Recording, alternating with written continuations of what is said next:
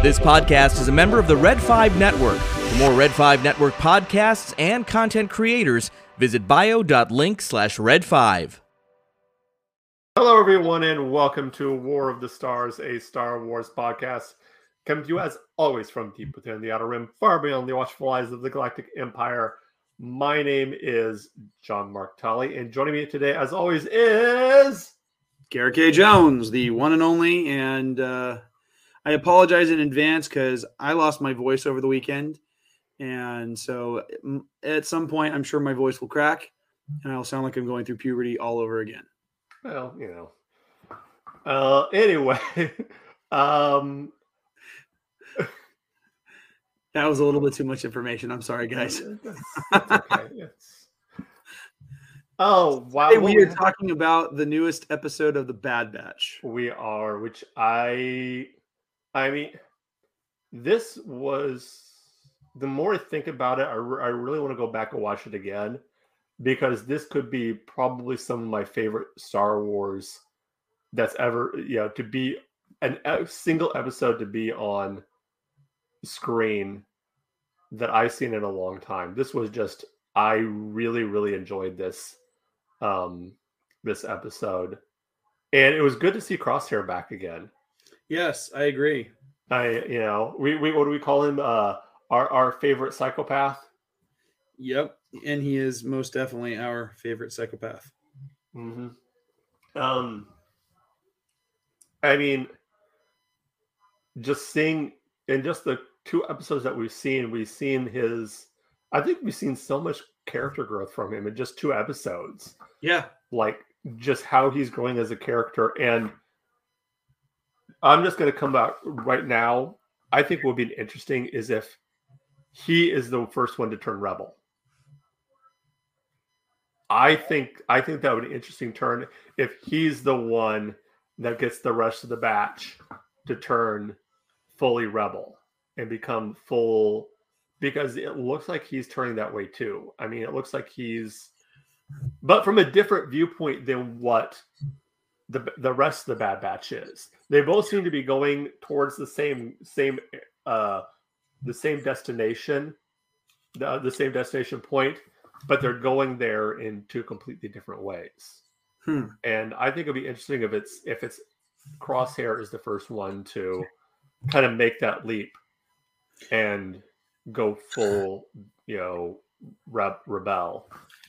It would be interesting to see for sure, because I mean, this episode really, I mean, I don't know how much you want to give away, but this is really interesting because we see from the very beginning that he's being mistreated, and it's not the first time he's been mistreated by a commanding officer, because it's something he experienced during the Clone Wars. It's something that he's experienced since the Clone Wars.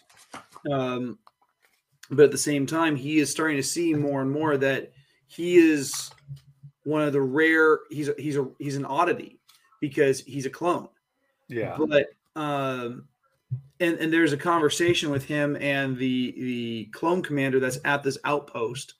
And when he asks him what unit he was with, he says, "I was with, you know, Clone Force 99." And as soon as he says that, like that commander already knows what's going on with that. He already knows that there's some history there. And so to see that, to hear that, it's it's kind of cool, because they're having this conversation and they don't need to have, I mean, there's a little bit of shorthand to it, but there's no additional explanation needed. Mm-hmm. Yeah. But the fact that the clone troopers are being so mishandled by the Imperial lieutenant that's on station is, you can see that it's starting to wear thin. Yeah. Yeah. I also it's interesting that even though the commander technically outranked that lieutenant, that wasn't the way it was going down. I mean, that lieutenant was just going to be like, "Hey, I'm the human. I'm in charge here." Right. And I also thought it was interesting. He always would refer to him as just lieutenant. Yep. Lieutenant. There was no respect given. No. Yeah, it was just. Yeah, there's a very interesting. The dynamics are there. There's a tension, and you can see, like, you know, Crosshairs is one of those characters who he's itching to shoot something or someone. Mm-hmm. That's what he does, and you know, you can. It's not exactly like an addiction where like he gets an itchy trigger finger and he has to go shoot something just to you know scratch that itch. But you can see it in his head. He's working out all the angles of. Where am I going to have to kill you? When is this going to happen? What weapon am I going to use? Yeah. And eventually it comes down to the fact that he just uses a basic sidearm, not even his rifle. He uses his sidearm and he's just like, hey, Lieutenant. And Lieutenant's like, what? What do you want? Boom. Done. I mean, my question is, does the Empire purposely hire the dumbest officers in the world, in the galaxy? No, I mean, not, but they do. I mean, because obviously Mira in Andor is not stupid by any means. Oh no. I will say this: they tend to hire the most arrogant. Yes. Well, I mean, we kind of saw that in a way that's almost by purpose, where you have all the officers fighting amongst themselves. You know, for the table scraps, that it keeps the eye off the Emperor. That anybody who would be might, you know, have designs on the throne, they'll be fighting amongst themselves for that second little promotion, and not so. That was almost by design. Yeah, to kind of get those kind of, you know, weaselly type of people. I mean, we see that throughout history. I mean, look who little mustache man surrounded himself with. He surrounded himself with little fellow psychopaths and sycophants, but yeah, exactly. Well, and you know, cult of personality is always going to generate something, but yeah, the main difference is that for Palpatine's a little bit more strategic than that. It's not just a cult of personality where he becomes super popular with particular crowd of sociopaths and narcissists. He's specifically cultivating he's cultivating a specific type of officer that they're ambitious enough to get the job done and to make it look good, because they know that if they don't, they're on the line. But at the same time, the fact that you know, you have these different personalities clashing with one another, it creates enough competition to distract them from the real goings on. No one's going to really start questioning it until it's too late. Mm. I thought it was also interesting, you know, kind of going in the vein that we've gone through with some of these episodes where, you know, it's like last week it was Star Wars meets Alien meets Kaiju movie. This year it was Star Wars meets The Thing. Did you get John Carpenter? Not necessarily, just the vibe of it being set in kind of like this remote outpost. The atmosphere to me was very much John Carpenter's The Thing. I did get that wintry atmosphere. However, for me the connection I made was The Gray, starring Liam. Yeah, because that's more winter survival, and because we weren't dealing with a monster or anything like that. There's no life form. It was just people are you know, you're dealing with the wildlife, you're dealing with the terrain, you're dealing with the weather, and those are the things that are going to kill them faster than any other danger. Yeah, and just you know. Knowing that those clones have been there for, you know, who knows how long, you know, and by themselves with no reinforcements, coming, none on the way, no other supplies. Yeah. They probably at that time, if they had a Jedi, they probably already killed their Jedi, because they probably already gone through, you know, we don't know if they've been there since Order 66 or after Order 66. We don't know how long they've been there. And, you know, but they had to have been there for a while because the one clone commander already had a pretty full beard going on. Yeah, that's very, very true. So, and so, yeah, I think, was there anything about this episode that stuck out to you as something you didn't like?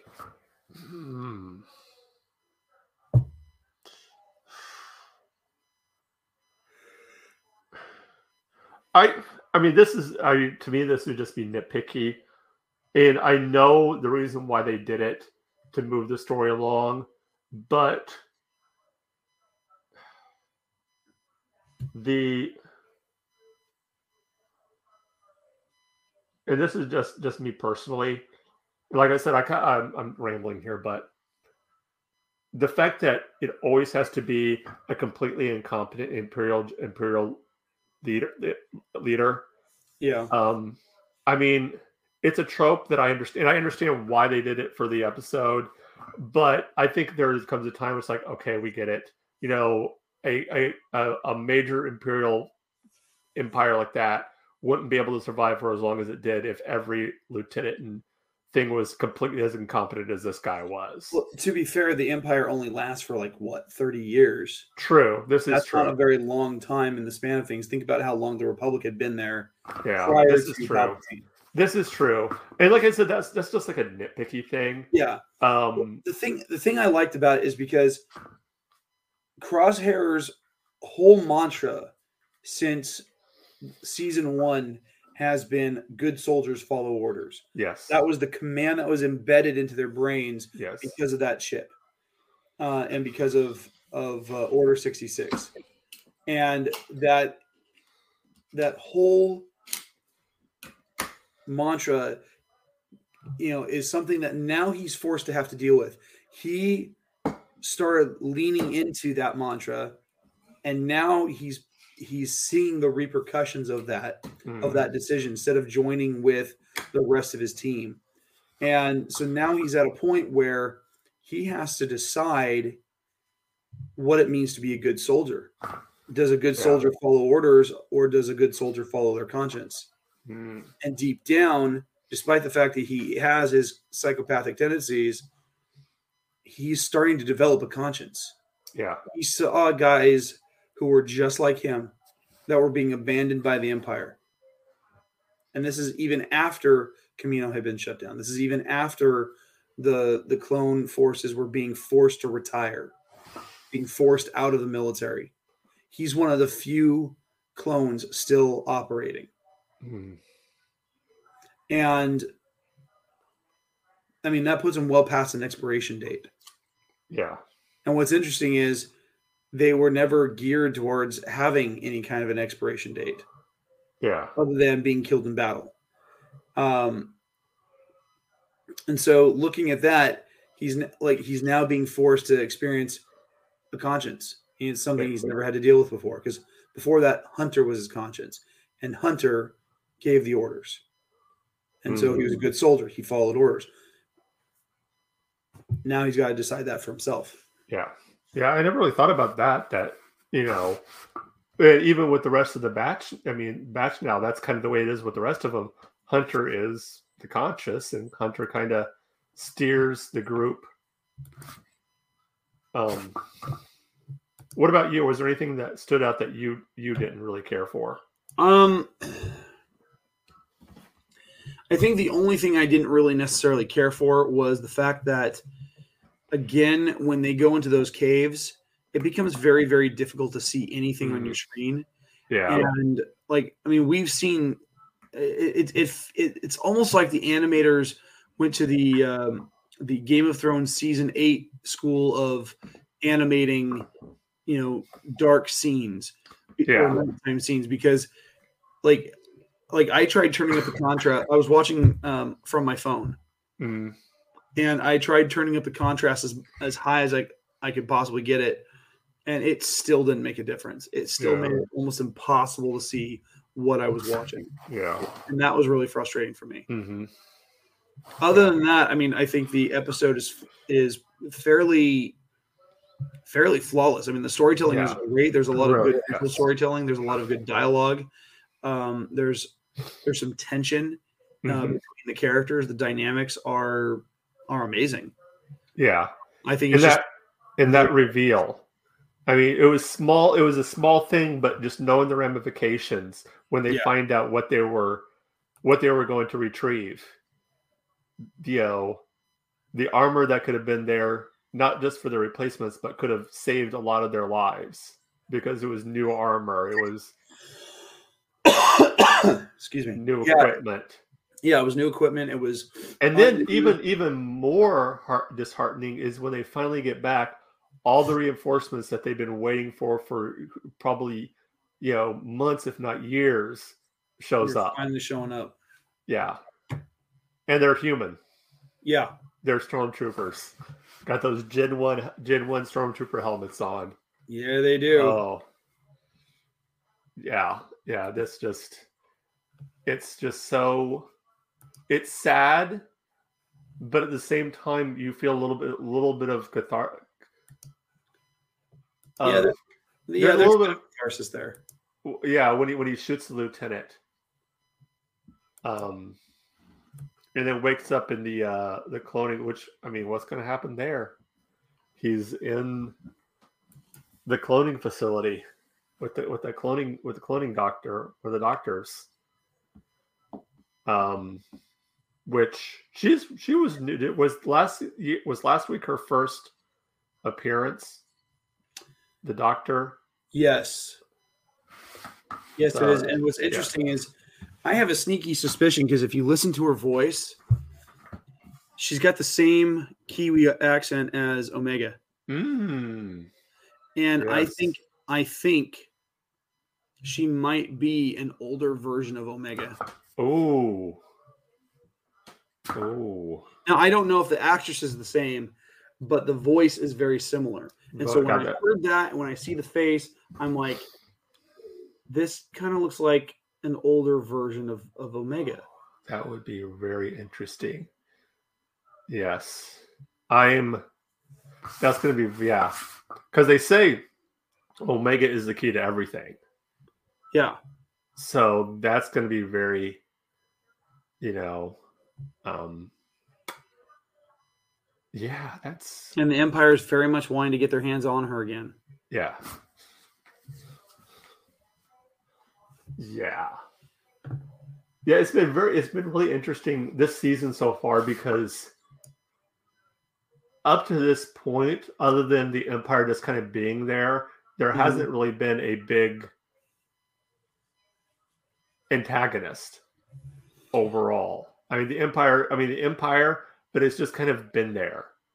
You know, it's been more, you've had a lot of kind of adventure of the week and villain of the week, if you want to call it that, here and there. But up to this point, so I'm wondering if, as you know, we kind of get down near the tail end of the season, if we're going to start seeing more of a definitive antagonist. Well, I think we have been seeing a definitive antagonist. It's just it's been layered behind the scenes so well that we haven't been able to see the forest for the trees. Yeah. Because, I mean, if you look at it, who's the primary antagonist? It's the Empire. Yeah. I mean, if you look at all of these things that have happened in these episodes, dealing with, you know, going to Sereno and dealing with Dooku's treasure trove. Yeah. And the Empire is plundering it because they've spent how many millions, if not billions, of credits on the last few wars. Okay, yeah. So now they've got all this money that they've got access to because Dooku left it behind, and the only person who knew about it, the only person, is Palpatine. Mm. So of course he's going to give it some priority because that puts money back in his coffers. I mean, he doesn't care about it because he can just go and take things by force, but things cost money. Where better to get it than treasure that nobody knows exists. Mm. Okay, but then we have we see, you know, the last time that we saw Crosshair was in episode 3. I mean, 9 episodes we've gone without seeing him. Yeah. So episode 3, the solitary clone, he's dealing with those separatists who don't want to be a part of the Empire. They don't want to be a part of anything else. They just want to be left alone, and they're forced into it. And he helps force that. And he's seeing that the Empire is not the good thing that it's claiming to be. It's not bringing peace and order. It's bringing a hammer. Mm-hmm. And he's part of that hammer. Then as we're going through episodes 4 through 11, we're seeing more of people, more of the planets and systems that have been impacted and abandoned by the Empire, systems that should have been cared for but weren't, or systems that were completely decimated when they shouldn't have been. And you're seeing the consequences of what has happened with the Clone Wars. Because the Clone Wars lasted for how many years? And four or 5 years. I thought they lasted longer than that. No, because they started at the end of episode 2, and then by episode 3, they were wrapping up. Okay, so maybe about 4 or 5 years. Yeah, 4 or 5 years. But then, as we're going through and we're seeing all of these different events, we're seeing that all of this is because of Palpatine's machinations. Mm. And now Crosshairs is finally seeing that too. He's seeing that the Empire that claimed him to be a valuable asset doesn't give one rip about him. No. And what's sad is, despite what they're saying, they don't give a rip about the stormtroopers that are replacing them either. They're cannon fodder. Yeah. I mean, there's a reason why the TIE fighters were never given shields or hyperdrive, because they can make thousands of them and just put dumb idiots in them that will just go out and... Yep. Yeah. Yep. So, I think this was a really good episode, and I'm curious to see what the next 4 are going to be like. Me too. Definitely. While we have a little bit of time, I'll do a quick little 5-minute review on Mando. Absolutely, because I've been wanting to talk Mythosaur. Oh, I'm not joking. I know people say literally all the time, don't meet it. But when we're watching that and he's going up and I see it, I literally screamed out, Mythosaur! I figured, as soon as I saw him get dragged under, I'm like, okay, there's probably like a Dianoga or something, some other animal that's in the water, or maybe he just slipped and fell because maybe he's being clumsy. But because we've never really seen him in water other than that one episode where he meets up with the other Mandalorians, when he's in search for Ahsoka. Yeah. But I mean, this was like just, oh my gosh, I saw that on screen. I'm like, it's a Mythosaur. Oh, that was like, so cool. I was in the middle of, I was actually in the middle of substitute teaching a class, and the kids were all doing stuff on their computers. And I'm sitting there, I'm doing stuff on my computer. I'm watching the episode because I had downloaded it onto my phone, and I had, because I don't have any internet out there. So I've downloaded it. I'm watching it. All of a sudden, I see the face and the eye of this Mythosaur, and I'm like, holy crap. And like a student nearby just turns and looks at me. I'm like, don't worry, I just saw something really cool. Very, okay. Yes. I mean, it was another really good episode, I thought.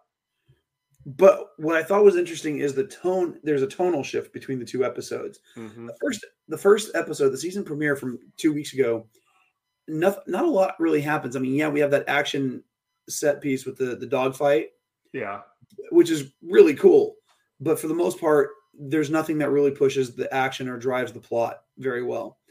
This one is more plot heavy. But one of the things I really appreciate about it is we're staring to see Grogu have a bit more mobility mm-hmm. as a character, physical mobility as a character, but we're also seeing him being a bit more autonomous. Yeah. Like he's just told to leave and go get and to go get Bo-Katan. And he does that. He does that. But it's the fact that like he paid attention to what Mando was teaching him, points to where he needs to go on the star chart. Yeah. The droid responds, they get where they need to go. Yeah. Yeah. And he's willing to brave going back into the cave with her to go mm-hmm. get Din Djarin. Yes. Yeah. I really liked that. I liked the kind of back and forth between Bo and Mando and Din as they're talking about, you know, their upbringing and, you know, how she took the oath too. She did all of that, but they have completely different views on what it means and how, you know. Yeah. Yeah. It's just, I think it was a really good episode. I can't wait to watch the next one tomorrow. Yeah. And watch Bad Batch. Yes. It's going to be so good. It's going to be so good. Well, well, I guess we can wrap things up quick. Letter grade for Bad Batch. I would give it a solid A+. Me too. A+. Yeah. Definitely the best episode this season, which is, I think it's interesting that the two best episodes have been Crosshair episodes. Yeah, absolutely. And you know what? As a character, I like the fact that he's able to hold an episode by himself. Yeah. He's that captivating of a character, and he's that well written that he's able to hold an episode by himself. Yeah. Yeah. So absolutely. Well, why don't you tell the people out there where they can find you at? Well, you guys can find me on a couple of locations. First, you'll be able to find me on Instagram and Twitter at GKJ_publishing, where I post about the books that I write, about all the things I'm doing on my YouTube channel, which is called GKJ Publishing. On that channel, I do a show called The Right Way, where we talk book recommendations, author interviews, and creative writing tips. Last week, I just had a really cool set of creative writing tips come out. This week, however, this Saturday, I have my 200th milestone episode where I get to interview Jonathan Mayberry. He's an award-winning multi-genre author who's worked for Marvel. He's worked on a bunch of other really cool stuff. And if you've ever seen the TV series V Wars on Netflix, that's based on his work as well. Nice. Yeah. Nice. Well, as for us right here, you can get a hold of us by going to, first of our email is at warthestars1@gmail.com. That is also our Twitter handle. Check it out at warthestars1. You can check us out on Facebook and Instagram. Just search War of the Stars. Check out our Facebook page. Check out our Instagram. We're going to be probably putting up some stuff on Insta here coming up soon. Kind of work on that a little bit. If you want to support the show, go to our Patreon, patreon.com/War of the Stars, or go to our Spreadshirt shop and get our cool merch. Link is in the description of the show notes and in our Twitter on our Twitter page, Twitter profile page. Check that out. Check us out on Spotify and wherever other fine podcasts are heard. And of course, we're part of the Red Five Network. Go to red5network.com for more information on all the shows. And that is about it. So always remember, this is not just my Star Wars. This is not just your Star Wars. This is our Star Wars. Until next time. May the Force be with you. This is the way.